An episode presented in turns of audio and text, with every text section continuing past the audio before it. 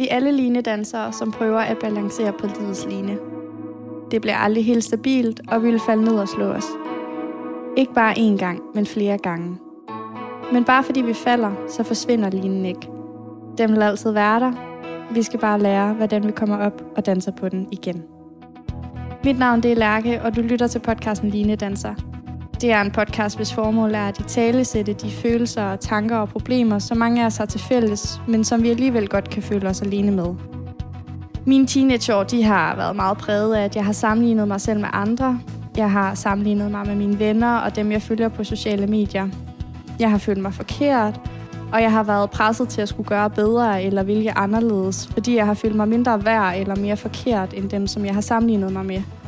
For mig har det været svært at snakke om, fordi det ligesom har krævet, at jeg på en måde har indrømmet, at jeg har følt mig, eller ikke har følt mig god nok. Og i virkeligheden, så har jeg nok gerne vil fremstå som en, der har styr på det. Det er følelser, som jeg har følt mig alene med, men det er også følelser, som jeg har lært at jeg ikke er alene med. Og øh, derfor sidder jeg ikke alene, men sammen med dig, Milu. Hej. Hej. og tak fordi du vil være med i dag. Jamen øhm, selv tak. Jeg blev helt rørt af, af din intro der. Øhm, hold da op. Ja. Ja, jeg synes virkelig, øh, at det sætter lidt hoved på sømmet i, øhm, i det her med, at man har så mange tanker, og man nogle gange går alene med det. Ja. Og at det ikke er alle, der har lyst til at sætte ord på det. Det skal man måske heller ikke. Men, øhm, men at der er nogen, der tør at gøre det, det synes jeg er sejt. Det er jeg glad for. Ja. Glad for at høre, at det er sådan, du har det. Øhm, jeg kunne måske godt lige tænke mig at starte med at lave en lille introduktion af dig. Ja. Ja. du, øhm, du er 21 år gammel, mm. så er du vokset op i Klaup, ligesom jeg er. Ja. ja. Øhm, vi har faktisk gået på folkeskole sammen. Ja. Øhm, der er du vokset op sammen med din mor og din far og din lille søster. Mm. Øhm, da du så var 11 år gammel, der blev dine forældre skilt, og i dag der har du en stor familie bestående af papsøskende og parforældre, og så selvfølgelig din mor og din far Ja. og din lille søster. Så er du uddannet coach, og så starter du på læreruddannelsen i Aalborg til august.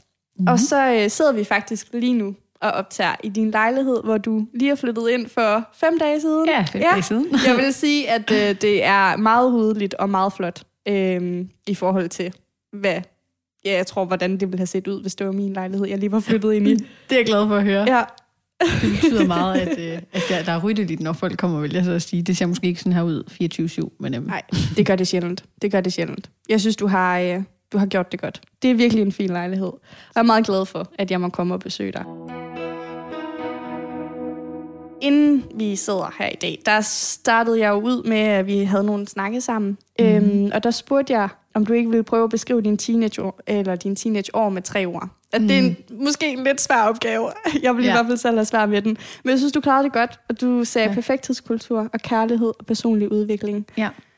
Jeg synes, det er tre mega fine ord. Øhm, og jeg kommer også til at tænke på, at det, vi skal snakke om i dag, det er jo den her perfekthedskultur. Mm, Og det med at sammenligne sig selv med andre. ja. Så det skal vi selvfølgelig snakke meget mere om. Men jeg tænker også, at vi skal snakke om den personlige udvikling, som du ligesom har gennemgået, der også gør, at du ligesom kan sidde her i dag. Mm, ja. Øhm, men kan du måske starte ud med at sætte nogle ord på selv, hvorfor du har valgt at være med i dag, og hvad du håber på Ja. ligesom at få ud af det? Jamen, øhm, jamen, da du skrev til mig, så et, så blev jeg vildt glad, fordi at, øh, at det var dig, og vi har gået på folkeskole sammen, og faktisk været gode veninder også, da vi, vi ligesom gik i folkeskole, og der opstod et eller andet i mig, øhm, det her med at være barn igen faktisk lidt. Jeg blev ligesom mindet om min folkeskoletid. Øhm, og det her med, at øh, der var jeg meget lejende og, og kreativ og alt det her. Og, og der tænkte jeg, ved du hvad, der må være en mening med, men også nogle gange skal møde dem, som man engang har været meget sammen med tidligere i sit liv. Og det, det passer ret godt sammen med i forhold til den personlige udvikling, jeg jo så også har gennemgået de seneste år. Og selve konceptet med din podcast, Linedanser her, er fantastisk, fordi at, at ordet linedanser giver rigtig god mening i forhold til, at vi vil alle sammen gerne have den her balance, vi vil gerne alle sammen stå der. Men vi falder jo i vores liv, og det har vi også snakket om lige før, at sådan, det kommer vi til at gøre igen og igen. Og måske man aldrig helt finder den der balance, men måske skal man også lære hvile i, at, at livet er, er spændende, og man skal være nysgerrig og åben. Øhm, men man kan nogle ting, når man lærer sig selv godt at kende. Så det var primært derfor, nogen har ikke mod på at sætte ord på deres følelser og tanker. Hvis jeg kan være en af dem, som kan være med til bare at sætte lidt ord på noget, og gøre så, at der er bare et andet menneske, som ikke føler sig alene, så vil jeg med glæde gerne være med. Ej, jeg sidder, jeg sidder og bliver helt rørt nu. det er godt, at vi starter ud med begge to at blive helt. Det ja. synes jeg er sindssygt godt beskrevet, og jeg er så beæret over, at det er sådan, du har det med det. Og det er, er det. jo... Jeg er bare så glad for, at du gerne var med i dag. Øh, og det er jo det, der er hele håbet og formålet med podcasten. Ja. Så øhm, det er jeg sindssygt glad for. Men vi skal jo snakke om perfekthedskultur, og vi ja. skal snakke om det der med at sammenligne sig selv med andre. Mm. Er der nogen bestemte perioder i dit liv, eller bestemte øjeblikke, hvor du ligesom tænker, at du har sammenlignet dig, eller hvor du sammenligner dig mere mm. med andre end andre øjeblikke eller perioder? Jeg sad jo og tænkte lidt over det her forleden dag. Du ved, der kom lige nogle lidt, lidt gamle følelser op i mig igen. Ja. Øh, og det her tror jeg ikke engang, jeg har sat ord på øh, før faktisk. Men, men da jeg fik en kæreste, der gik i 10. klasse, min første kæreste, der skete noget med mig i forhold til, at jeg blev meget øh, fokuseret lige pludselig på, på min krop. Øh, og fandt jo også ud af, at når man så får sådan en kæreste der, jamen, så er man jo også tæt. Øh, og, og personen har måske også veninder og så videre. Og, øh, og jeg lignede altså ikke hans veninder. Nej. Det er jo klart, der er jo ikke nogen af os, der ligner hinanden. Men, øh, men de her veninder gik i fitness, og øh, de var brunhårede, og de var lidt brune, og de var lidt alt muligt. Det jeg ikke lige var. Altså jeg er rødhåret, og øh, også bleg, rigtig bleg om vinteren. Jeg er rigtig glad i år, for jeg har fået lidt farve. Øhm, du ser super godt ud. Det bliver bare det. men, men du ved, altså sådan, der kom bare den der, det var der, jeg blev opmærksom. Jeg var 15 år gammel, du ved. Jeg var sådan, gud, der er også noget, der er en krop, og man skal være nøgen med en, og åh oh, nej. Der er noget, der hedder fitness, du ved. Jeg har altid gået til dans, og til, der var også nogle gange, hvor folk var sådan, ja, du går til dans, du ved, du går ikke i fitness. Hvor jeg, jeg tog det ind som om, at det ikke var nok, at jeg bare gik til, bare, kan du høre det? Ja. Gik til dans, ja. men jeg skulle også gå i fitness som alle de andre. Ja. Og, øh, og der begyndte der at, at ske noget ind i mig i forhold til at sammenligne mig med udseende, og, og hvad jeg kunne gøre bedre for at se ud på en eller anden bestemt måde. Og der spillede de sociale medier også ind. Ja. Altså, det gjorde de. Ja. Øhm. Det er jo også, synes jeg i hvert fald, når jeg, når jeg selv tænker på det, mm. så kan jeg ikke lade være med at tænke på sociale medier. Mm. Øhm, fordi det er så lige til. Mm. Altså man kan sidde derhjemme på sin egen sofa. Mm. Øhm, du behøver ikke engang at befinde dig i en social sammenhæng, eller tage uden for din dør. Du kan bare tænde for din telefon. Ja. Øhm, så det der med at ligge hjemme på sofaen, i sin, i sin hvide afbladede t-shirt ja, med ja, ja. Øh, chili cheese tops ost øh, drøbende ned ad hagen, ja, eller tomatsauce ja. på, på trøjen, og har ikke været i bad, og, og ligger måske og er sådan lidt, øh, og det hele ja. er lidt træls, øh, og du ikke helt ved, hvad du vil, eller hvad du skal, eller mm. hvad filen du laver med dit liv. Og så kan man tænde for sin telefon, og så kan man bare se, hvordan folk bare er ude og Jamen til sociale arrangementer, og ude og drikke mm. drinks, og ude at være pæne i tøjet, eller ja. ude og fejre, at de har fået 12 i eksamen, eller Præcis. ude og fejre, at de er kommet ind på deres drømmestudie, eller ude og fejre, at de har fået drømmejobbet, eller whatever det nu engang kan være, og så mm. sidder man selv derhjemme der med sin tomatsovs, og, ja. og, og, og lugter lidt af sved, og tænker, hvad, hvad er det, jeg laver med livet? Mm. Og jeg øh, er slet ikke lige så god til at leve som alle andre.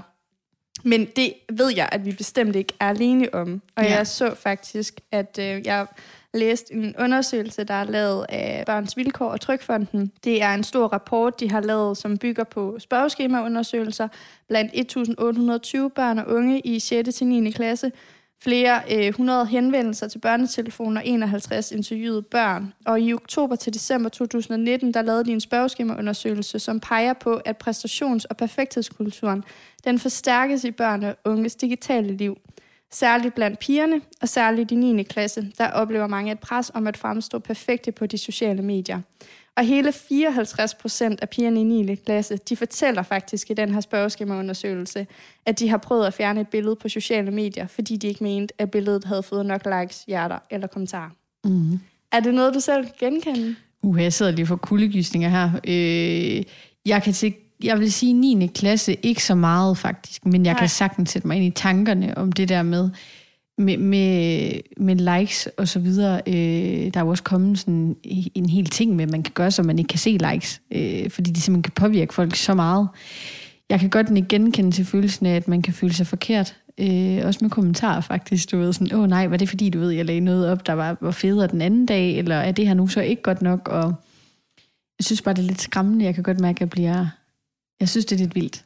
Altså sådan, jeg skal jo så læse til lærer her efter sommerferien, og jeg sidder faktisk og får følelsen af, at kæft, hvor giver det meget mening for mig, at jeg skal læse til lærer, og forhåbentlig kunne, øh, kunne hjælpe både piger og drenge Ja. til ligesom måske at, at få et lidt mere mm, kærligt forhold til dem selv.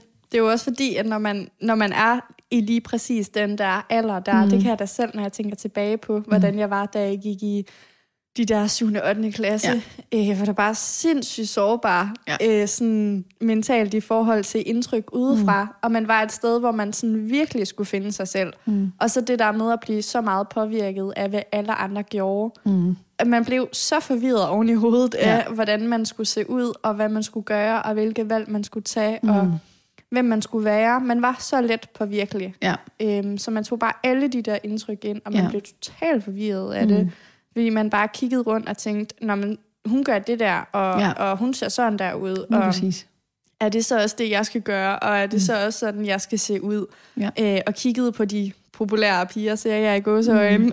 Ja, ja, ja. og tænkte, åh, nå, men sådan vil jeg også gerne være. Eller hun lever meget bedre, eller hun, er, hun gør tingene meget bedre, Mm. end jeg gør. Man var sindssygt øh, let på virkelig den alder, men det synes jeg da stadigvæk, jeg kan være. ja, ja, jeg kan altså, godt genkende noget af det stadigvæk. ikke? Øhm, jo, Ja. ja. lige præcis. Jeg synes jo ikke, det er en, en følelse, der forsvinder. Nej. Øhm, jeg kan også huske, da jeg så øh, gik i 9. klasse, og man lige pludselig skulle til at vælge, hvad man skulle efter. Ja. Uh, ja. Fordi det var lige pludselig første gang, der var nogen, der kiggede på en og sagde, nu kan du selv vælge. Mm. Det var ligesom om, du ved, folkeskolen, om det var sådan, Ja, ja, ja. ja næste år, der skal du sjovt nok også dukke op her Ja. på, på Klarp skole, ikke? Men så kunne man lige pludselig selv vælge, og der var bare så mange valg. Og Ja. det var sådan, man var sådan, Mm. det, jeg ved slet ikke, hvor jeg skal starte, Nej. Eller stoppe, eller hvad jeg skal. Og der kiggede man jo mega meget rundt på, hvad ens venner gjorde. Det Helt gjorde jeg i hvert fald. Det gør jeg også. Og var sådan, når man, de skal alle sammen i gymnasie. Når Mm. man, så er det nok også det, jeg skal Ja, ja. eller de skal alle sammen starte på STX, Nå, jamen, så er det nok også det, jeg skal. Mm. Mm. Og man vil ikke, man vil helst ikke være den eneste, der valgte noget andet. Nej, Man vil helst gerne vælge det, alle Jamen. andre valgte. helt sikkert. Altså, det havde jeg sindssygt svært ved, og jeg kan huske, at jeg sådan havde en idé om, at jeg skulle øh, starte på STX. Det var Mm. sådan, i mit hoved, der var det sådan, det jeg skulle, fordi det var det, mange af mine veninder skulle, og Ja. den lå lige til højre benet. Men jeg bare husker, at jeg bare havde sådan en, jo tættere til, da jeg kom på, at, at man ligesom skulle starte, så kunne jeg bare være sådan, det har bare overhovedet ikke lyst til. Nej. Føltes bare overhovedet ikke rigtigt i min mm. egen mave. Øhm, og var egentlig sådan rimelig tæt på, før jeg sådan begyndte at mærke efter, og begyndte sådan lidt i smug for Mm. mig selv at sidde på nettet, og sådan, okay, hvad kan man egentlig ellers? Hvad Ja. er der egentlig ellers af, af muligheder? Mm. Og endte med at gå på HTX, men jeg var jo også den eneste, der skulle det. Ja, Øhm, og jeg kan huske, jeg var nærmest, altså, jeg var faktisk nærmest lidt flov over at skulle fortælle mm. det til folk, fordi det gav mig også lidt en, så havde folk lige pludselig en holdning til det valg, jeg havde taget, og var sådan, nå, er det det, du skal? mm. Hvorfor det? Og sådan, ja. Jeg Jamen, det er også pludselig- meget sjovt med HTX der, fordi det føler jeg heller ikke, altså, det var virkelig ikke mange, der skulle det rigtigt. Jeg føler, at det var meget HHX og STX dengang. Nu Det gik jeg selv meget. på Aalborghus jo. Men det var da også sådan, det skulle jeg bare. Altså, Ja. jeg ved ikke, jeg tror sgu ikke, jeg nåede at stille mig selv så mange spørgsmål til, hvad jeg egentlig ellers kunne have gjort. Fordi det var bare også lidt nemt i forhold til, at jeg kunne tage bussen lige derhen og sådan noget. Men sådan, Ja. ja, HHX var udelukket for mig for eksempel, og HTX, fordi der var jeg sådan, jeg kan ikke, der havde jeg virkelig mange overbevisninger. Jeg kan ikke finde ud af matematik, øh, jeg er også dårlig til det og det det. Så du ved, så er det bare STX, hvor jeg godt kan sige nu, wow, hvor nederen sagt egentlig til Ja. og om dig selv, fordi man lærer jo så meget nyt på HHX, ikke også? Og, og se det bagspejl nu i forhold til med Inspire og coaching og alt der. Så tænker jeg, at markedsføring og alt det, jeg kunne have lært på HX, også kunne have givet mig helt vildt meget. Så stille sig selv nogle spørgsmål nogle gange, og måske ikke bare tage det første og det bedste valg, det tror jeg da er godt nogle gange. Det tror jeg er virkelig vigtigt. Mm. Og det gjorde jeg overhovedet ikke i den alder. Nej. Der var jeg mega meget bare i hele det der mindset med, hvad gør alle andre, mm. så gør jeg også det. Ja. Så kan man godt sidde tilbage nu og tænke, ej, tænk, tænk hvis jeg lige havde sat mig ned, og sådan, Ja. eller der var nogen, der havde sat sig ned og sagt til mig, er det virkelig det, du gerne vil? Mm. Altså, du har også mulighed for det her, eller mm. det her, eller det her. Der var bare mega meget det der mindset med, når men det var det, alle andre gjorde, så er det nok mm. også det, jeg skal. Havde du det også sådan så med, med dine veninder, altså sådan, du ved, fordi nu, der er i syvende, vi gik jo også i klasse sammen, der er i 7. og 8. og sådan noget, men snakkede ikke helt vildt meget sammen der, som jeg husker det egentlig. Nej, jeg husker overhovedet ikke, at det var noget, man snakkede om. Nej, Overhovedet ikke. Nej. Det Nej. var overhovedet ikke. Jeg har ikke et eneste minde af, at jeg har sat mig ned sammen med mine Nej. veninder og snakket om, hvad vil du gerne? Hvad har Nej, du lyst det til? Hvorfor det. har du taget det her valg? nej. Det var aldrig noget, vi snakkede om, og det var Nej. Kun noget, jeg snakkede med mine forældre om. Ja, også mig. Meget, meget få veninder, men det var veninder uden for skolen, faktisk. Det er jo egentlig sindssygt ærgerligt, og jeg ved Mm. ikke hvorfor, men jeg kunne forestille mig, at det er fordi, vi alle sammen har været sådan lidt, Mm. øh, hvad vil jeg? Jeg ved ikke Ja, helt, hvad jeg og vil. Og man er måske også lidt bange for at sådan... Fordi jeg husker nemlig, at jeg var lidt flov over, at jeg Mm. gerne ville på HTX. Så jeg var måske også lidt bange for sådan at skulle sidde og sige, jeg vil gerne det her. Mm. Hvad vil du gerne? Ja. Fordi så præsenterede jeg dem lige pludselig for noget, de kunne have en holdning til. Og hvad Ja. så, hvis de så sad og var sådan, ej, hvorfor vil du det? Ja, ja, nemlig, hvordan er reaktionen på det? Ja. ja. Så det synes jeg, det var, det var sindssygt øh, sårbart, men det kan jeg da godt fortryde, at man ikke snakkede noget mere om. Det kunne i hvert fald være fedt, hvis det blev noget, man gjorde lidt mere i det der med bare at være lidt mere åben om, om sine tanker også.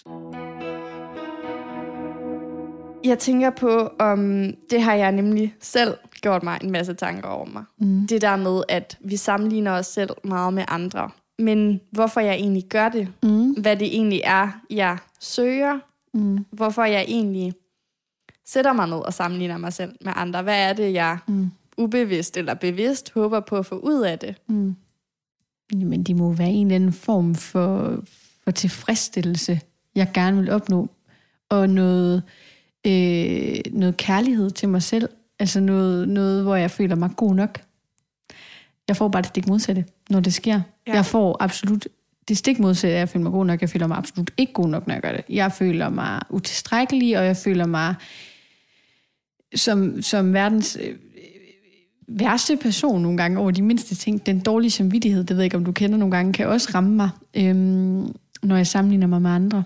Øhm, fordi så kan det være, at jeg ser for eksempel, øh, det er ikke nødvendigvis på de sociale medier, jeg hører måske bare om noget med, at der er nogen, der har gjort noget for nogen. Åh oh, nej, burde jeg også have gjort det her? Eller der er nogen, der tager et valg, burde jeg også have taget det her valg? Og det giver mig bare ikke følelsen af at føle mig særlig dejlig eller kærlig over for mig selv. Det giver mig virkelig bare en, en nederen følelse. Og, så, så jeg kan simpelthen ikke, øh, ja, jeg vil ønske, at jeg kunne sige, at det der, jeg så gerne vil have ud af det med tilfredsstillelse, sådan noget, det var det, det gav mig, men det, det gør det sgu ikke. kan jeg totalt meget relatere til, fordi jeg sad og tænkte og var sådan, hvad er det egentlig, Ja. jeg håber på at få ud af det? Eller hvad er det, jeg gerne vil opnå ved det? Og jeg tror, jeg gør det af nøjagtigt det samme grund, som du gør det. Jeg tror, det er fordi, at jeg har en usikkerhed i mig selv, og så Mm. søger jeg en bekræftelse ved at se, hvad andre gør. Ja. Så den usikkerhed, der ligger i mig, den prøver jeg ligesom at finde en form for tryghed i, Mm. ved at kigge på, hvad andre gør. Gør de det samme som mig? Tager Ja. de de samme valg som mig? Gør de de samme tanker som Ja. mig? Hvad gør de? Kunne jeg Mm. også gøre det? Ja. Øhm, jeg føler mig ikke god nok, kigger på andre, og så Mm. håber jeg, at de kan give mig den følelse af, Ja. at jeg er god nok. Men Ja. som du så siger, jeg får totalt det modsatte. Mm. Fordi de er jo ikke mig, så Nej. Selvfølgelig gør de nogle andre ting. Selvfølgelig ser de ud på en anden måde. Ja. Selvfølgelig tager de nogle andre valg. Selvfølgelig mm. er de på jamen, andre måder og så videre. Mm. Og det gør bare, at jeg ender med at sidde og have totalt den modsatte følelse af den, jeg håbede på at ja. få. Så sidder jeg bare og føler mig mega usikker, Ja. og overhovedet ikke god nok, og helt mm. forkert, og Mm. sidder og tænker, om jeg skal jo leve på en helt anden måde, mm. end jeg gør. Jeg skal mm. se ud på en helt anden måde, end jeg gør, Ja. og jeg skal tage nogle helt andre valg.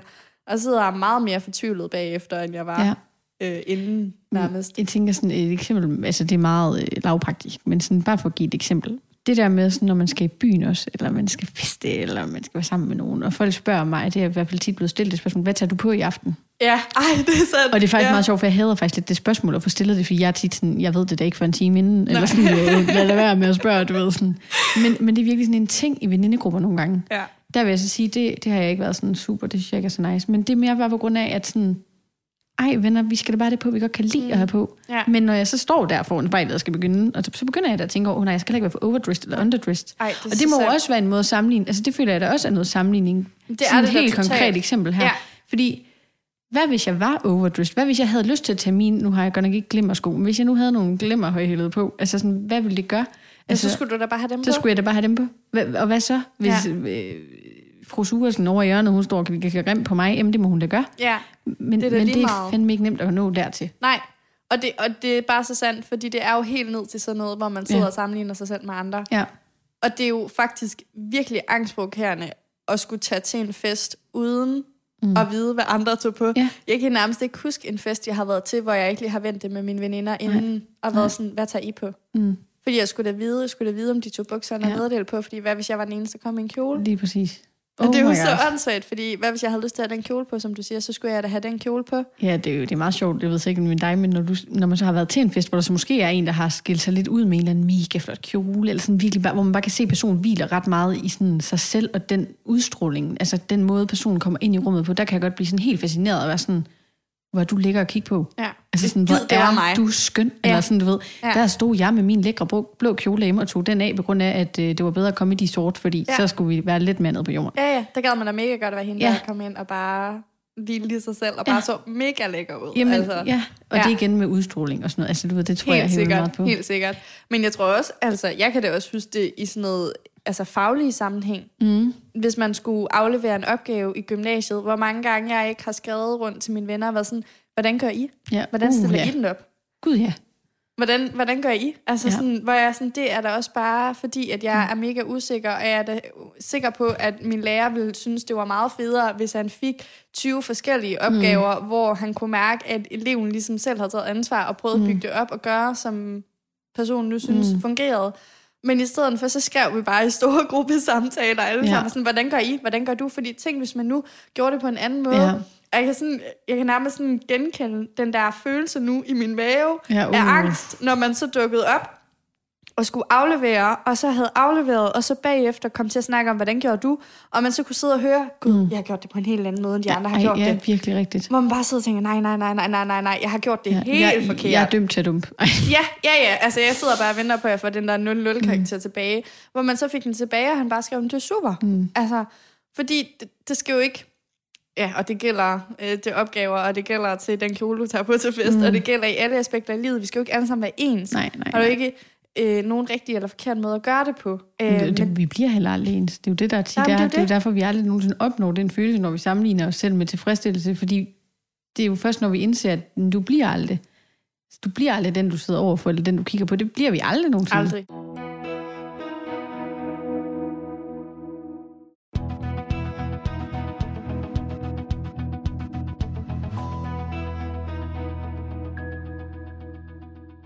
Det var sjovt, for jeg kunne ikke lade være med at undre mig lidt over, om der måske var en grund til, at vi sammenligner os selv med andre. Det er jo måske mit, mit håb på ligesom at finde svar på, hvorfor jeg Ja. gør det. Jeg sidder og bladrer lidt i nogle papirer her. Det er fordi, at jeg fandt en artikel, der er skrevet inde på noget, der hedder Psykologhjælpen.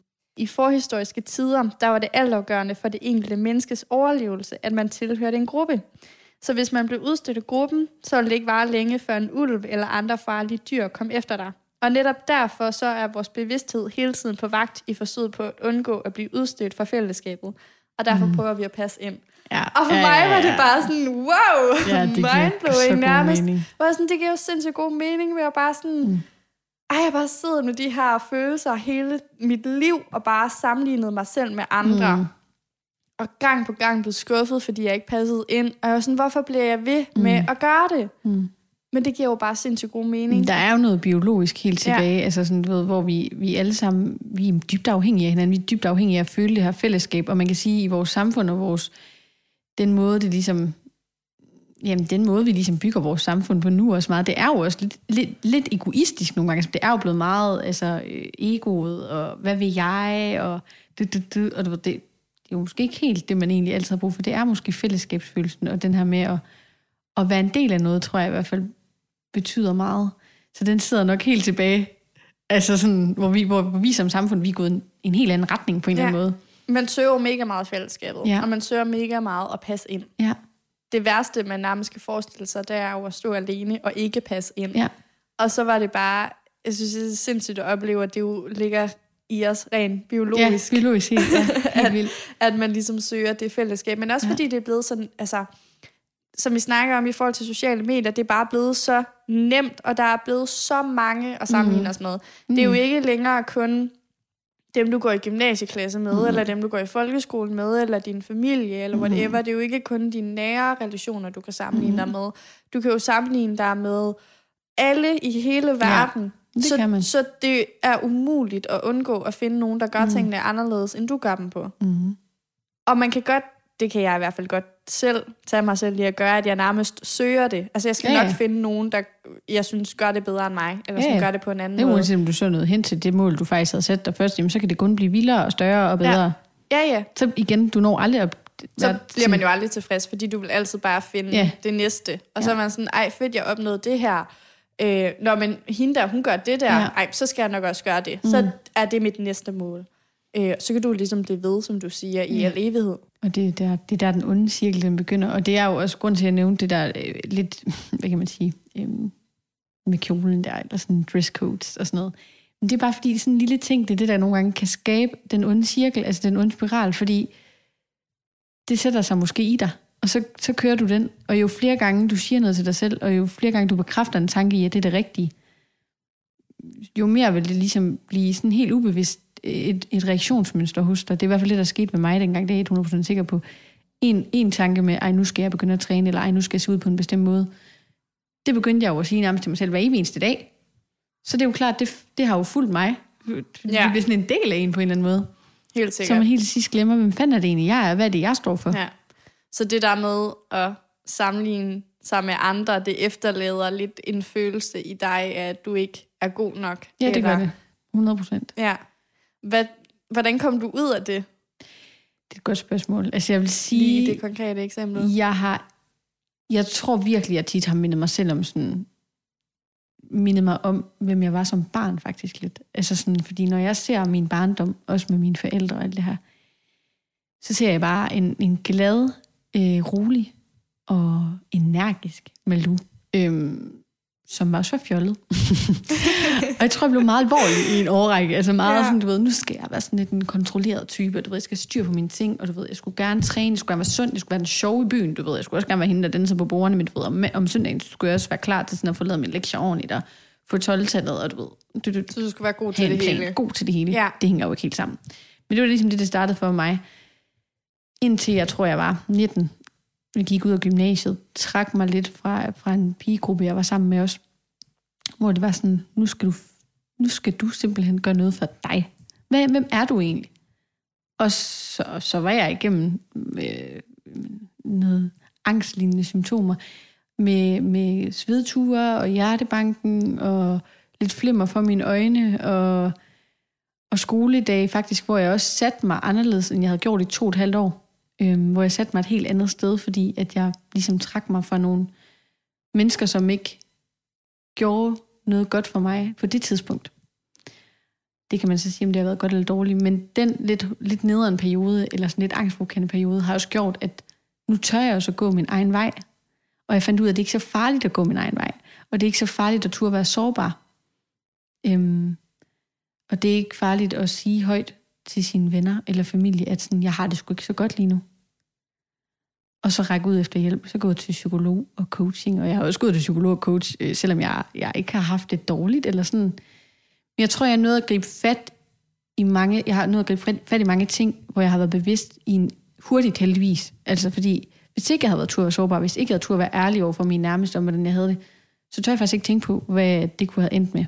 Nej, for jeg synes faktisk, det er imponerende, at du, at du på en måde tager dig selv i det. Mm. At du på en måde, øhm, øh, hvad kan man sige, jeg ved ikke, om du sådan rammer bunden, men du rammer i hvert fald en form for mur, hvor du sådan er midt i gymnasiet, og sådan, det, det mm. fungerer ikke, jeg er ikke glad, øhm, mm. jeg bruger for meget tid og energi på at gå og have det dårligt. Mm. Øh, hvordan kommer jeg ud af det? Det synes jeg er virkelig stærkt af dig, at du i en klasse ligesom tør at, at trække dig og mærke efter, mm. og begynde at udvikle dig på dig, mm. altså, på Ja. dig selv. Det synes jeg er imponerende. Tak. Jeg synes, det er stærkt. Det, var, Det, det må også have krævet meget. Det gjorde det også. Det krævede også meget energi efterfølgende. Det har krævet, det har krævet tid i hvert fald. Øhm, og så stille sig selv nogle helt... Jamen, Det har virkelig været sådan ned til sådan, hvad kan jeg egentlig godt lide at lave? Fordi jeg var jo nået til et sted, hvor du ved, så hentede du bare, hvad gjorde alle andre omkring mig? Hvad gjorde dem på de sociale medier? Hvad er det med hun godt kan lide at lave? Nå, jamen, jeg kan jo godt lide at danse. Ej, men jeg kan også godt lide at... Jeg kan godt lide, at der er gang i den. Jeg kan godt lide en fest, men jeg kan fandme også godt lide at ligge på sofaen om søndagen og spise McDonald's. Jeg kan mega godt lide at snakke, og jeg kan virkelig godt lide at læse bøger også. Nogle gange gider jeg ikke. Altså, du ved, finde ud af sådan helt, hvad, hvad er det egentlig, der gør mig glad? Ja, det var sådan det er noget, ligesom let at lære sig selv at kende. Yep, på ny. Det var det. Ja, lige præcis. Det var det i hvert fald øh, totalt meget for mig. Ja. Ja. Altså, det var ligesom om, det der, som du siger, det der med at lære sig selv at kende. Jeg skulle ligesom finde ud af, hvem er Lærke, fordi mm. nu har jeg brugt så mange år på at være den Lærke, jeg følte, alle havde brug for, at jeg skulle være. Ej, det Øhm, og for mig var det først efter jeg gik ud af gymnasiet, at jeg begyndte, og sådan, hvor jeg også sådan, ligesom ramte en mur, og var sådan, nu, nu vil jeg altså til at være glad. Mm. Nu, nu gider Ja. jeg ikke at gå og have det nederen mere. Nej. Men så skulle man ligesom lære sig selv at kende, og finde mm. ud af, hvem er jeg overhovedet? Ja. Hvad kan jeg godt lide, og hvad vil jeg gerne? Mm. Jeg synes også nogle gange, at det så efterfølgende har lidt en dobbeltkonfekt. Fordi så kan jeg godt stadigvæk sammenligne mig selv med andre, mm. men nu er jeg også meget bevidst om, at jeg sammenligner mig selv med andre. Så når jeg så skal tage en beslutning om noget, mm. eller et valg, eller for eksempel finde ud af, hvad man gerne vil studere. Nu har jeg Mm. selv siddet i hele studiemøllen og søgt studie i år. Og så kan det godt være lidt en dobbeltkonfekt, fordi nu har jeg lært mig selv at kende, og jeg er klar over, at jeg kommer til at sammenligne mig selv med andre. Men når jeg så skal tage som beslutning, så begynder jeg lige pludselig at tvivle på mit valg, mm. fordi jeg tvivler på, om jeg har taget det valg, fordi jeg gerne vil det, eller fordi det er det, andre vil. Så så ikke nok med, at jeg tvivler på mit valg, jeg tvivler også på det valg, jeg har taget. Og det, så Ej, bliver jeg totalt... Altså Nej, sådan- hvor har du ret. Jamen det, prøv, jeg ved ikke, om du, om du også kan kende det her nogle gange, når man så begynder at lære sig selv godt at kende, om, eller altså det gør vi jo hele livet igennem, tænker jeg. Men når man så begynder at blive bevidst om tingene, det kan virkelig også godt nogle gange være lidt træls, synes jeg. Altså jeg kan godt blive sådan her, kunne du ikke lade være med at gå ind i det her personlige udvikling og coaching og sådan noget, fordi du er simpelthen blevet så bevidst, at nogle gange sådan, så, så nogle gange ville det faktisk bare blive meget bedre, hvis ikke du var. Fordi jeg netop, har fuldkommen ret med det der. Jeg gjorde det samme med Aalborg og København. Du ved, skal jeg til København, skal jeg blive i Aalborg? Åh oh, nej, du ved, og så var jeg sådan, men bliver du så i Aalborg, fordi det er det nemmeste valg, eller hvad? Eller sådan, du ved, så begyndte jeg også at være, hele tiden vende og dreje Hele tingene. tiden overtænke enhver beslutning. Overtænke tankemøller. Ja. Ja. Det, jeg vil faktisk sige, det at lære mig selv bedre at kende, har skabt enormt meget tankemøller. Det er det, der har krævet af mig, at skulle gå igennem det tankemøller der også. Fordi jeg har vendt og drejet rigtig mange situationer i mit hoved.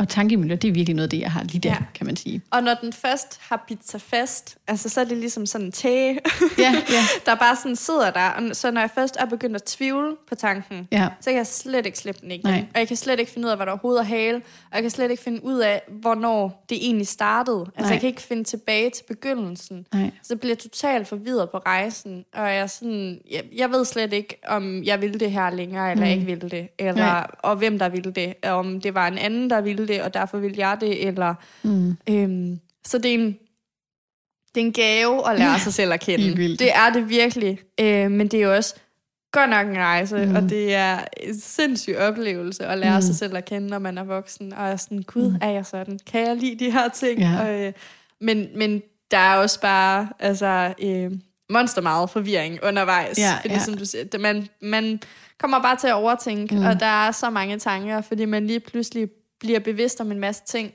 om sig selv. Ja. Så man bliver bevidst om, at når jeg gør det her, så er det måske derfor, jeg gør det. Og mm. Før i tiden, der har jeg gjort det her, og hvordan undgår jeg at gøre det igen? Mm. Og ej, jeg har været slem til at sammenligne mig selv med andre. Mm. Okay, men hvordan undgår jeg det? Og. Ja. hvad gør jeg, når jeg gør det? Og Noget, man også kunne, altså til jer, der sidder og lytter med, øhm, så bare vid, at sådan, hvis du begiver dig ud på den her lidt selvudviklende rejse, så er det okay, at du træder måske fem skridt frem i en periode, og så lige pludselig træder 10 skridt tilbage. ja. Fordi det er virkelig noget af det, som jeg har haft meget svært ved, når jeg sådan har tænkt, yes, nu er jeg på toppen igen, du ved, folk kan bare komme an, du ved, sådan, jeg er ligeglad med dresscoden, jeg kommer i kjolen, hvis de andre kommer i bukserne. Ja. Men sådan, der har bare været perioder, hvor du ved, så er jeg gået tilbage, og så er jeg sådan, nej, jeg har bare overhovedet ikke lært noget af det her, jeg går med de samme tanker, jeg går stadigvæk og sammenligner mig. Og så med sig selv om sådan, det er sgu okay, altså du ved, for jeg er bevidst om, ja, jeg sammenligner mig lige nu. Så, så nogle gange, så beder jeg tanken om, jamen så, så sammenlign dig. Kom nu bare. Ja, Giv mig det. et skud. Ja. og så er jeg sådan, du giver den bare lige gas her de næste øh, fem minutter. Og men så ved jeg godt, det er tanken, der kommer, altså det er sammenligningen, der kommer på besøg, men sådan, du må gerne være her. Jeg tager dig bare ind, og jeg lader mig ikke øde, altså du skal ikke ødelægge min dag, for jeg tror, det er det, der også var mit problem engang, det var, så sammenligner jeg mig måske på Instagram, eller på en, der gik forbi, eller sådan noget, så kunne jeg bruge hele dagen på at være ked af det, eller sådan en periode, i stedet for nu er jeg sådan, ja ja, du kommer bare lige, men så kan du godt gå igen, for Så- jeg skal have en fucking dejlig dag, Ja. du skal ikke ødelægge min dag. Nej. Og det er det, jeg tror, man skal se det sådan lidt som en... Altså hvis man kan begynde at arbejde på det på den måde, og acceptere, at sådan, man går de der skridt tilbage, og nogle gange frem og sådan noget, og vide, tror jeg er sgu et godt sindssygt stykke. vigtigt. Ja. Sindssygt vigtigt. Fordi ellers så kommer du bare til at slå dig selv oven i hovedet. Ja. Altså sådan et dobbeltgang. Fordi så Ja. bliver du sur på dig selv over, at du sammenligner dig med andre, men du bliver også sur på dig selv over, at du stadigvæk gør det. Ja. fordi du føler, at du burde være kommet videre. Ja. Øhm, og så slår du egentlig bare dig selv dobbelt så meget oven i hovedet. Så det tror jeg, at det er sindssygt vigtigt. Også fordi, jeg tror for mig, øh, det der har hjulpet, det er, at jeg har en accept af, at jeg sammenligner mig selv med andre, mm. og det vil jeg komme til at gøre resten af livet. Ja. Og det kan godt være, at jeg er blevet klar over, at jeg gør det. Og det kan godt være, at jeg er blevet klar over, at jeg er god nok, som jeg mm. er, og jeg skal ikke være ligesom alle andre. Men derfor kommer jeg stadigvæk til at gøre det. Mm. Jeg kommer stadigvæk til at sidde og tænke, hun er meget flottere, end jeg er. Hun mm. gør det meget bedre, end jeg gør. Jeg er overhovedet ikke der i livet, hvor jeg burde mm. være. Jeg tager kun ene dårlige valg. Mm. De tanker kommer jeg til at have. Ja. Og det nytter simpelthen ikke noget, at jeg så sidder og slår mig selv oven i hovedet mm. over, at jeg har tankerne. Fordi Nej. så er jeg både ked af, af det over, at jeg ikke føler mig god nok, ja. men jeg er så også sur på mig selv over, at jeg har de tanker. Og så kan jeg jo grave mig selv helt ned. Det er det, der har været det sværeste for mig faktisk. I ja. at lære sig selv bedre kende. Så er jeg jo blevet sur nu, netop de gange, hvor jeg så er begyndt at gøre det igen. Ja, ja, fordi så sidder man og tænker, at du er overhovedet ikke kommet ja. videre. men, men også sådan med altså, sammenligning og sådan. Det er faktisk derfor, nu øh, har jeg Inspire by Malou, hvor jeg ligesom coacher alt det her. Grunden til, at det ligesom også er Inspire, det er simpelthen fordi, jeg vil lave lidt om på ordet sammenligning, fordi det har fyldt så meget i mig, at sådan få inspiration fra hinanden i stedet for, altså fordi netop, vi kommer jo alle sammen, det er okay at kigge på hinanden og få, Ja. men i stedet for sådan, det der med at sammen, oh nej, nu sammenligner man, så i stedet for at kigge på personen og være nysgerrig tænke, fandme fedt, hun Ja. gør det der. Har lige vendt den om. Ja. Så i stedet for at kigge og så tænke, Blive hun sådan, gør det meget bedre, Ja, ja, nemlig. så være sådan, wow, hun gør det sindssygt godt. Ja. Hvad kan jeg lære af det? Ja. Kan jeg tage det noget med til min egen udvikling? Ja. Eller kan jeg lære det, hun gør, og så Ja. gøre tingene på øh, samme måde? Ja. Eller det ser sindssygt fedt ud, det hun laver, det kunne jeg også godt tænke mig at Ja, prøve. eller kigge også og sige, ved du hvad, hun ser da dejlig ud, hende der. Sådan, Ja. Det er da dejligt for hende. Eller sådan, du ved, okay, Ja. øh, vende den om, ja, og så glæde sig også Ja. på andres vegne, men også nogle gange tage det information ind, du har brug for, og så lukke det andet ud. Altså bare fordi hun gør det på en bestemt måde, hun ser ud på en bestemt måde, så behøves jeg ikke det. Jeg er lidt nysgerrig på, fordi nu nævnte du selv det der med, at du har valgt at blive boende her i Mhm. Aalborg. Ja. Fordi der var jo egentlig en lang periode, hvor du gik og troede, du skulle til København. Ja. Fordi det var det, mange af dine veninder gjorde. Mm. Det er jo sådan, og det er faktisk meget sjovt, nu er jeg jo lige flyttet ind, og det er først øh, faktisk i går, at det går op for mig, at mine veninder og min omgangskreds enten bor med deres kærester eller med roomies. Så der må være et eller andet der med sammenligning, apropos. Jeg har jo bare printet i hovedet, men man skal jo bo med nogen. Altså, man, man, man kan jo ikke bo alene. Altså, sådan, du ved, jeg skal da prøve at bo med nogen, du ved, det er ungdomsled. Du ved, sådan, ellers så, så bliver jeg ensom. Ja, ja, så kommer jeg bare til at sidde Så i min jeg lejlighed alene. bekymrer og mig have sgu allerede på forhånd. Jeg bekymrer mig allerede på forhånd. Jeg var allerede ude i fremtiden, du ved, og lavede idéer om sådan, okay, hvis jeg skal bo alene, så ender jeg sikkert med bare at sidde der og trille tommelfinger hver aften og sådan noget. Og så, så det tog mig så også lige et godt stykke tid. Du ved, ja. et halvt år har det taget mig, hvor jeg har, det har krævet vejrtrækningsproblemer faktisk fra min side af, fordi jeg simpelthen bare, der har ikke været et eller andet inde i mig. Jeg har bare ikke lyttet. Nej. Overhovedet ikke lyttet. Fordi det var igen bare en, en vrangforestilling. Altså sådan, jeg tror på det der med, at du kan skulle være ensom, uanset om du bor med 10, eller Ja. du bor alene. Det har ikke, det, det har ikke noget at sige, hvad det noget angår. med det at gøre overhovedet. Mhm. Nej. Øhm, og så sammenlignede man nok lidt i det der med, ja, det fede liv med ungdomslivet. Øhm, det vil jeg da gerne være ærlig at sige, at sådan, du ved, så var jeg bange for, at der ikke ville være nogen, der ligesom ville huske mig, og det ej, men det er skrækkeligt. og så begyndte jeg ligesom at gik ind i min, øh, apropos coachuddannelsen, ja. og så lærte man lidt om sine værdier og alle de her ting, og jeg er mega familie, man skal mega, få mega god energi at være sammen med andre mennesker, elsker at møde nye mennesker. Og så tænkte jeg, prøv at tænke, hvis jeg kan skabe et hjem, hvor jeg bare både kan coach det, jeg gerne vil, kan holde nogle fester. Jeg kan mega godt lide at tage initiativ, faktisk. Det gør mig ingenting. Jeg er tit den, der inviterer over os. Så ved, tænk, hvis jeg kan skabe det hjem, hvor folk bare føler sig velkommen. Øhm, og, øh, og så også møde min by, Aalborg, på en ny måde. Det er sjovt, det har jeg så gjort her de sidste fem dage, hvor jeg har gået tur, hvor jeg var sådan, gud, har vi også det her sted? Det er mega mærkeligt. Det er mega underligt, ikke? Altså, Ja, jeg har så, ja. haft så travlt med at komme videre. Jeg har haft så travlt med videre, videre, videre. Ja. Bedre, bedre, bedre. Og bare ud jo, af, fordi det er jo ofte det, man ser Ja. i, i den her alder, vi har. ikke? Altså nu er du 21, og jeg er Mm. mm. 22, og det er jo meget sådan en alder, hvor der er fart over feltet, Ja. og folk de skal videre. Altså det der med, at man skal, man skal videre. Man skal, ja. ikke, man skal ikke blive boende der, hvor man er opvokset. Nej. Man skal gerne flytte til en anden mm. by. Du Mm. kan ikke bare blive boende, og så, og så er det egentlig lige meget, hvor du er opvokset, om det så er i Aalborg, eller Odense, eller Aarhus, ja. eller København. Ja. Du, skal, du skal bare noget andet. Ja. Du skal væk. Ja. Øh, sådan tror jeg, der er vildt mange, der har det. Ja, og der vil jeg også bare, ja, der vil jeg nok bare sige til jer, der måske går med de her tanker, at en, en god ting at gøre måske, det er at lave de her lister med for og imod. Altså, det gjorde jeg i hvert fald sådan, hvad er for at blive i Aalborg, hvad er imod, og for København, og hvad imod. Øhm, og så kigge på derfra, jamen, hvad, hvad, hvad opvejer jeg egentlig mest som menneske? Hvad, hvad betyder noget for mig? Øhm, Og, og er det det her med, at det skal gå vildere og hurtigere? Eller kan man egentlig godt lide også at have lidt ro på, og bare se, hvor livet fører en hen? Fordi jeg er ikke lukket for det nu. Det er rigtig rart at mærke for mig nu, at jeg er sgu kun 21, du ved. Sådan, det kan være om et år, eller om fem år, eller et eller andet, så skal jeg måske flytte. Altså, om det er Det- udlandet, om det er Ja. en anden by end Og det er København. jo det, og det, det gør jeg i hvert fald også meget, det der med, at det er ligesom, om, at når jeg tager en beslutning, så føler jeg, at jeg beslutter mig for resten af mit liv. Jamen, det var det, jeg tænkte nemlig. Ja. Ja, ja, lige præcis. Jamen, det er så rigtigt. Sådan, bare fordi du vælger at blive boende her lige nu, så betyder det jo ikke, at det er det, du skal i Nej. resten af livet, men det føler man lidt. Ja, ja. Og det er jo ligesom, når man skal vælge uddannelse. Åh, oh, ja. Uh. Altså, det er jo en hel saga for sig. Altså, Ja, ja, fordi ja. At, at det er mange år, og man tænker, ej, så beslutter jeg mig, og hvis jeg så beslutter mig for, at det er det, jeg skal, så er det også det, jeg skal de næste fem år, mm. eller tre år, eller whatever. ja. Og det føles bare som sådan et kæmpe pres, og man er sådan, det kan, jeg, det kan jeg slet ikke overskue. Jeg kan huske, nu er det ikke særlig lang tid siden, jeg flyttede til København, og jeg sad, jeg boede stadigvæk hjemme med min mor. Mm. Og jeg havde et arbejde, og jeg vidste ikke helt, hvad jeg skulle med mit liv. Og, og mine veninder, de flyttede sammen med deres kærester, ja. Og de flyttede hjemmefra, og de gik og havde planer om at starte på studie, og de var ved at være klar til at skulle læse igen, Ja. og de glædede sig, og de havde noget, de var passionerede for, og jeg sad bare derhjemme på min mors sofa, og var sådan, hvad fanden skal livet blive til? Altså, jeg ved slet ikke, hvad jeg skal, Nej. øh, eller hvad jeg vil, og jeg havde sindssygt svært ved at mærke efter, hvad jeg ja. egentlig ville.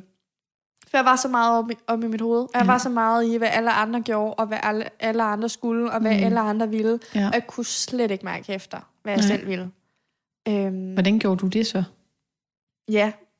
Ja, hvordan filan gjorde jeg det? Altså, det kan jeg stadigvæk godt, og jeg kan stadigvæk godt lidt blive ramt af det, fordi for mig var det lidt en redning, at jeg øh, faldt over en praktikplads, øh, og så flyttede til København 14 dage efter, at jeg Ja. havde fået den, og det hele blev lidt revet op øh, med roden, og så stod jeg bare lige pludselig i en ny by øh, og boede sammen med to piger, jeg ikke kendte, og skulle starte et nyt sted.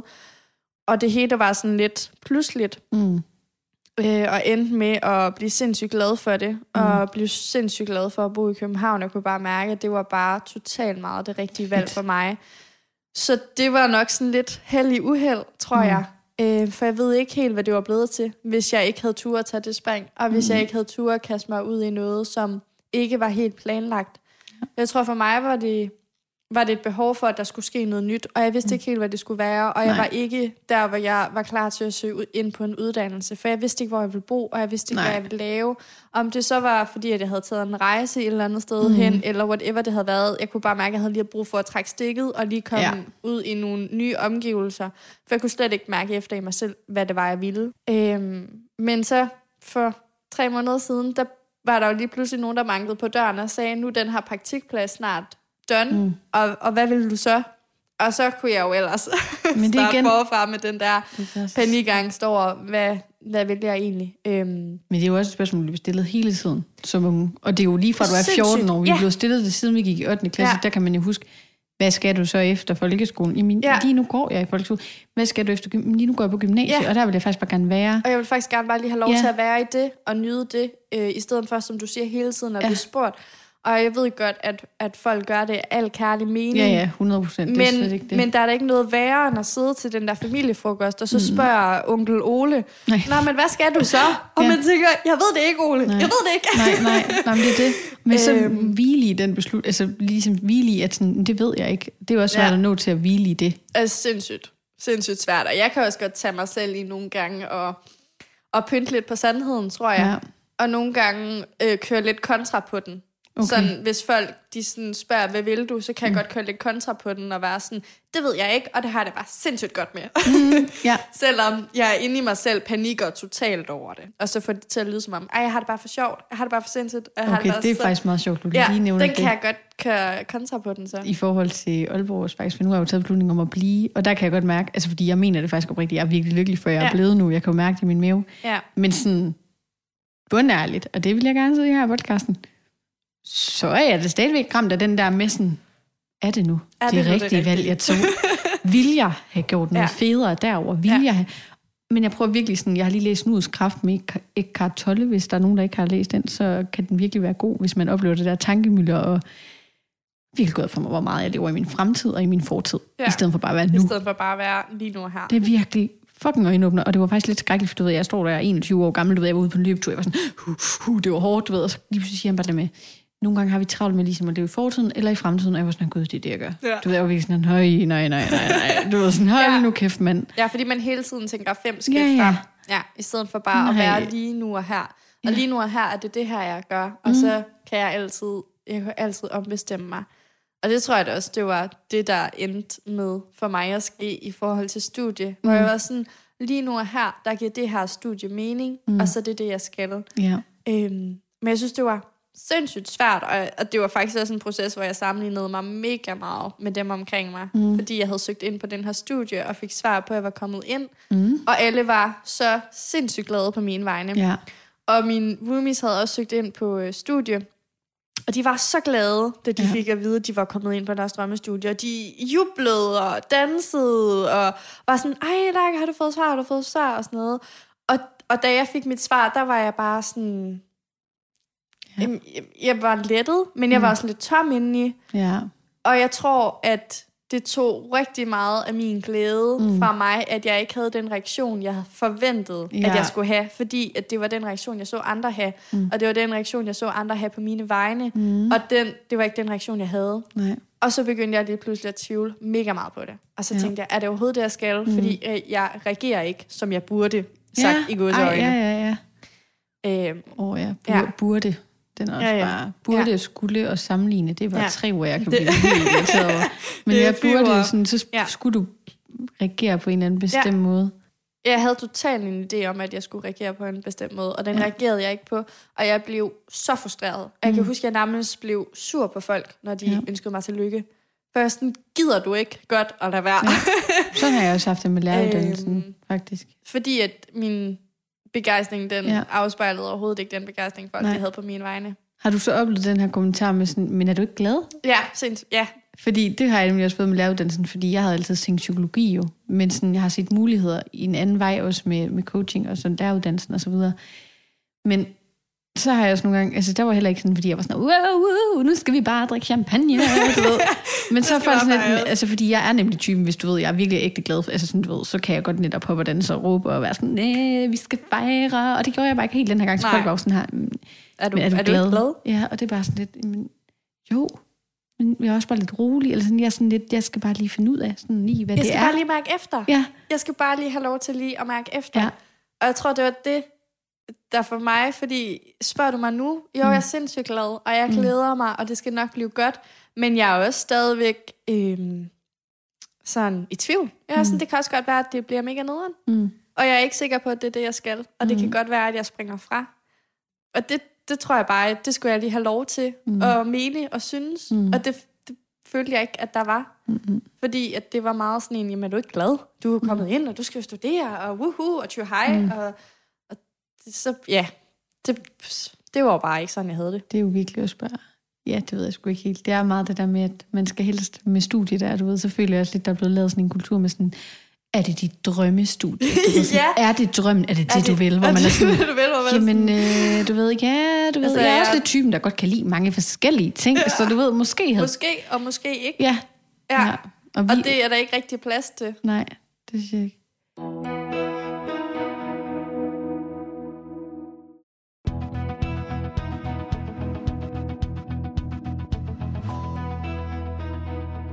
Vi snakkede lidt om det der med, at sådan har jeg det i hvert fald, at man kan finde en form for tryghed i at vide, at jeg kommer til at sammenligne mig selv med andre resten af livet. Mm. Men er der nogle ting, som gør, at du synes, det er nemmere at være i i dag, mm. eller er der nogle ting, der har gjort, at du synes, det er nemmere at være i? Mm. Ja, det vil jeg da mene, at øh, der er. Jeg vil sige, at det her med at turde være sårbar, at turde og dele, som jeg gør lige nu, og turde snakke højt om, at det er sådan her, jeg har haft det. Og jeg stadigvæk gør det til dels nogle gange, mm, gør det på en eller anden måde lettere for mig. At jeg ikke går med en eller anden forkerthedsfølelse indeni med mig selv. Også lidt det, du siger, din podcast handler om jo, det her med, at, at man ikke er alene om sine tanker. Det har hjulpet rigtig meget for mig at indse. Øhm, og så også gøre nogle ting for mig selv, som gør mig glad, som fylder mig op med noget god energi. Og det skal man jo på en eller anden måde... Jeg kan jo godt så sige, hvad jeg gør nu, men det kan jo, det kan jo være mange forskellige ting. For mig kan det være at løbe en tur. For mig handler det rigtig meget om i hvert fald at komme ud af mit hoved her, og så ned i min krop. Og det gør jeg oftest med bevægelse, eller med at drikke en kaffe med nogen, eller et eller andet. Så sådan, sådan nogle ting har hjulpet mig rigtig meget i ligesom også at være i de følelser, og ikke lukke mig inden, for jeg tror også, jeg havde en tendens til så at lægge mig ind på mit værelse og ligge derinde og være ked af det. Hvor sådan nu der, der ved jeg godt, at de dage, der er det måske vigtigt faktisk at komme ud af døren, selvom det kan føles uoverskueligt. Og man faktisk bare har lyst til at putte sig ned, og så komme til at kigge på de lorte sociale medier nogle gange. Det tror jeg, det er sindssygt vigtigt, fordi... At, så sluk at, den. Ja, sluk faktisk præcis. telefonen nogle Lige gange. præcis. Sæt nu flytilstand. Ring til den veninde der Ja. og spørg, skal vi gå en tur? Hvis ikke hun kan, ring til din bedstemor. Hun bliver så glad for, at du kommer på besøg. Det gør Ja. de altid. Ring til dem. Altså, lad være med at dyrke din der. Ja. Altså, lad være med at gå ind i det. Fordi, og det er jo det, der er farligt, fordi mm. man ofte har en tendens til at være ekstra hård ved sig selv, mm. og sammenligne sig ekstra meget med andre, når man i forvejen tvivler ja. på sig selv. Ja, Og så er det jo bare en ond spiral. helt vildt. Så det der med at komme ud af den. Og som du siger, også det der med at være sårbar og ture mm. og, og være ærlig omkring det. Mm. Det har i hvert fald også hjulpet mig. Fordi man netop kommer til at føle sig alene med det, hvis man bare går med tankerne Ja. selv. Så ligesom at ture og stå frem og sige, ved du, jeg, jeg tvivler sgu på det her. Jeg Ja. ved sgu faktisk ikke, om det er det, jeg vil, eller om Nej. det er det, jeg skal. Og jeg har det faktisk pisse svært lige nu. Ja. Og jeg synes, det hele det er lidt møg Mm. irriterende. Og jeg synes, at jeg øh, er pisse dårlig. Mm. Også bare sådan at ture og være sådan, jeg ved sgu ikke, om jeg er god til det her. Mm. Nu prøver jeg alligevel. Mm. Men jeg tvivler mega meget på mig selv, og jeg sammenligner mig mega meget med dig og dig og dig. Ja, ja. Så ligesom at ture Helt og hvile det, fordi ofte det, man bliver mødt af, det er jo, at andre har det på samme måde. Mm. Altså, jeg synes bare det, at jeg sidder og siger, at jeg har tvivlet mega meget på, om det her det var den uddannelse, jeg skulle ind på, fordi Mm. jeg ikke havde den reaktion, andre havde. Og så møder jeg dig, og så sidder du bare og kigger og siger, ej, det var bare sådan, jeg havde Ja. det. og så, du ved, nå, så var jeg jo ikke den eneste. Nej. Så kan det godt være, at der var andre, der jublede, og Mm. jeg så sad og følte mig forkert, men jeg var altså ikke den eneste, der sad og havde nej, det sådan. lige præcis. Men det er jo mega skræmmende, og det kan godt være virke mega Mm. skræmmende, men man bliver jo bare ofte mødt af, at hov, jeg er sgu ikke den eneste. Og så er det bare ligesom sådan en byrde, der bare bliver fjernet fra dine skuldre, fordi så er problemet slet ikke så stort, som det var oven i dit hoved. Mm. Noget andet faktisk, jeg lige kommer til at sidde på, tænke på, når du siger det der med at dele sine tanker og sige det højt og sådan noget. Så hvis det, altså der sidder jo sikkert også nogen nu og sådan, fuck, det lyder godt nok skræmmende, hold kæft, det lyder da godt nok som nogen. Og det skal også lige, I skal jo så heller ikke begynde at sammenligne jer med. Altså, det er jo det, der er lidt svært Ja. balance, fordi så kan folk jo godt sidde og høre på os, Ja, ja, ja. ej, de er så seje, Og der er de er sammenligner ikke. der slet Ja. ikke sammen mere. Jo, jo, det kan I godt tro. Det gør jeg stadigvæk. Hele tiden. Hele Hele tiden. Med, og nogle gange værre, fordi jeg er begyndt at finde en passion, så kan jeg også komme til at sammenligne mig med dem, jeg så har samme passion som og sådan noget. Så yes, det gør vi. Men noget, der har hjulpet for mig, hvis ikke jeg har lyst til lige at dele det, det gør jeg så for det meste, men der er jo nogen, der ikke har lyst til at sige tingene højt og sådan noget. Så det kan godt virke skræmmende. Så kan man skrive i en notesbog, journal, dagbog, hvad du har lyst til at kalde det. Skriv dine tanker ned sådan om morgenen, om aftenen. Og det må gerne være alle dine tanker. Det behøver ikke kun at være sådan en taknemmelighedsdagbog, fordi det er da også meget op i tiden, det der med at skrive sin taknemmelighed ned. Det er også skide godt. Men skriv simpelthen bare alt ned, du har på hjertet. Alle dine tanker. Sådan, jeg er i tvivl. I dag, der vågnede jeg op, jeg var mega i tvivl om det her. I dag, der synes jeg, der er lortevejr. Det gør mig lidt ked af det. Øh, jeg vil gerne det her i dag, men det er ikke noget, der behøves og skal være noget, jeg skal gøre, men det kan være noget, jeg, jeg kunne gøre. Det har i hvert fald virkelig hjulpet mig at skrive mine tanker ned, fordi så er det som om, jeg lægger lidt, lidt låg på dem, så alt det tankemøller, der tit opstår, det kan godt hjælpe øhm, at få det lidt ud allerede Ja, fra morgenstundene. Ja. Og så ligger jeg ligesom, det lyder lidt skørt, men så forestil dig, så ligger du ligesom ja låg på, den her det. bog, ja. og så er det sådan, Og så kan du lægge det fra dig. Ja, det Ja. har faktisk virkelig hjulpet mig her i løbet af sommerferien. Jeg tror, jeg startede på det i, juli, Ja. øhm, fordi jeg oplevede det vildt meget i forhold til at komme ind på studie, og hvad, mm. hvad med den her lejlighed, og hvordan ville jeg få det? Har bare gjort totalt øh, lige den vej der. Ja, Øhm, lige for... og det kunne være måske en start til dig, som tænker, åh, oh, jeg gad sgu godt ud af det der med at sammenligne mig og have de der negative tanker ja. og sådan noget. Skriv dem ned. Ja, og så igen, så tror jeg også bare, som du siger det der med, det har i hvert fald hjulpet mig sindssygt meget. Ligesom at indse, jeg er ikke den eneste, der gør det. Mm. Vi gør det alle sammen. Ja. Og, øhm, og jeg kommer ikke til at komme fra det. Mm. Og det, jeg kommer til at gøre det resten af Mhm. mit liv. Og jeg kommer til at blive ramt af de her følelser mm. hele tiden. Men at det er okay, mm. tror jeg Ja. egentlig. Altså sådan, og det er okay, og det er okay, at jeg også bare har en lortedag en gang ja. imellem. Og det er okay, at jeg også bare synes, det hele er træls. Mm. Og det er okay, at jeg bare synes, at alle andre, de går og er meget Ja. ja. bedre end mig. ja. Og, sådan, og, og så er det måske ikke lige den dag, hvor jeg har lyst til at tage den helt store snak om det. Og det Nej. er sgu egentlig også okay. Ja. Øhm, og så er der også en dag i morgen, der så Ja. kan det være, at det hele det er lidt bedre der, Mm. mm. ikke? Fordi igen, som vi snakker om, så tror jeg bare, så kommer du bare til at slå dig selv oven i hovedet Mm. mm. dobbelt så mange gange. Også fordi Mm. mm. man så nemt kommer til at føle, at alle andre, de er også bare meget mere reflekterende, end jeg er. De er også meget bedre til at snakke om Ja. det. De er også meget bedre i, i kontakt med deres følelser. Ja, okay, men så kan du altså, Ja, fortsæt. fortsætte for evigt, ikke? Men også at finde, altså virkelig sådan, spore mig ind på, hvad mennesker der jeg vil have i mit liv. Også det. Øhm, at jeg, altså jeg kan faktisk, altså jeg kan godt lide, nu skulle jeg til at sige overfladiske relationer, men sådan du ved, jeg er bare meget bevidst om sådan, hvem der er min bekendte, hvem der er min tætteste, hvem jeg deler forskellige ting med. Og så er der jo bare det her med, nu mødes vi jo for eksempel her nogle, nogle, nogle år efter, eller hvad man siger. Men, men at vi allerede går ind i en dyb samtale nu med hinanden, altså en, en, en dialog, hvor vi er åbne og ærlige, det er allerede for mig mega øh, givende og mega inspirerende i forhold til, hvis, hvis jeg møder nogen, der er bare sådan, hej, og så snakker man om, hvordan har du det? Jamen, jeg har det fint. Godt, jamen, det er godt. Hej, hej. Det er sådan, nogle gange gad jeg godt, at man mødtes, mødte hinanden som mennesker. Omvendt, det gjorde vi på coachuddannelsen for eksempel. Det var ikke så meget sådan, hej, jeg bor i et øh, villahus med min mor og far og også.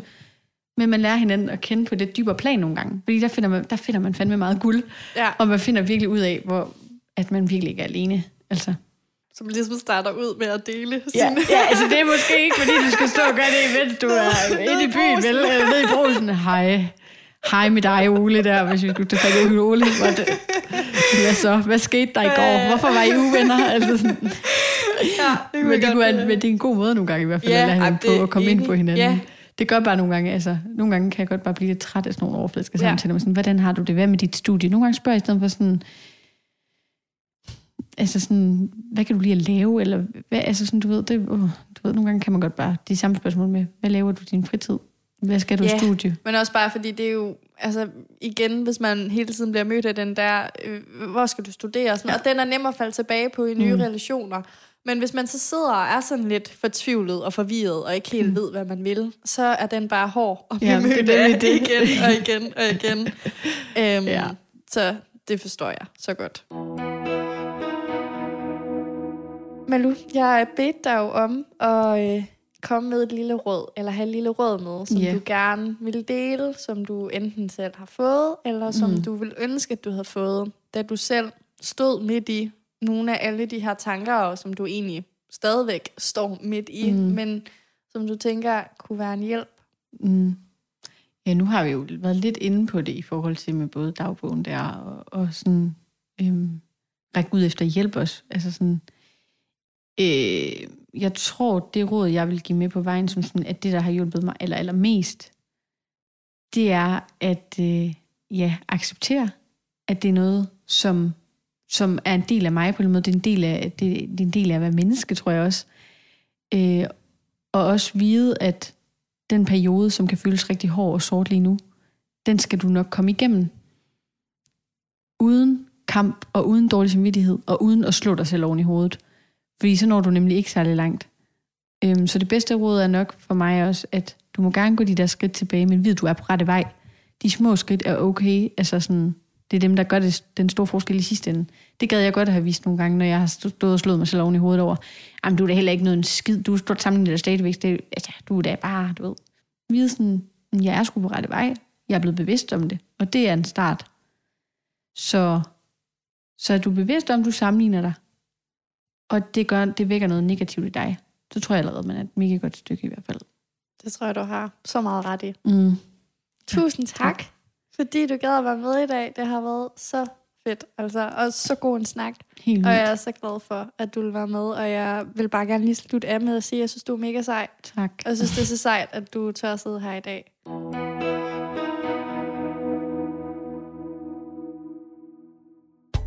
Det var andet afsnit af Line Danser. Tusind tak, fordi du lyttede med. På søndag er vi klar med et nyt afsnit, og her snakker jeg med Clara om seksualitet. Vi snakker om at finde sin egen seksualitet, om at springe ud over for venner og familie, men ikke mindst også om at springe ud over for sig selv, om at føle sig anderledes og forkert, og om at lære at acceptere sig selv for den, man er.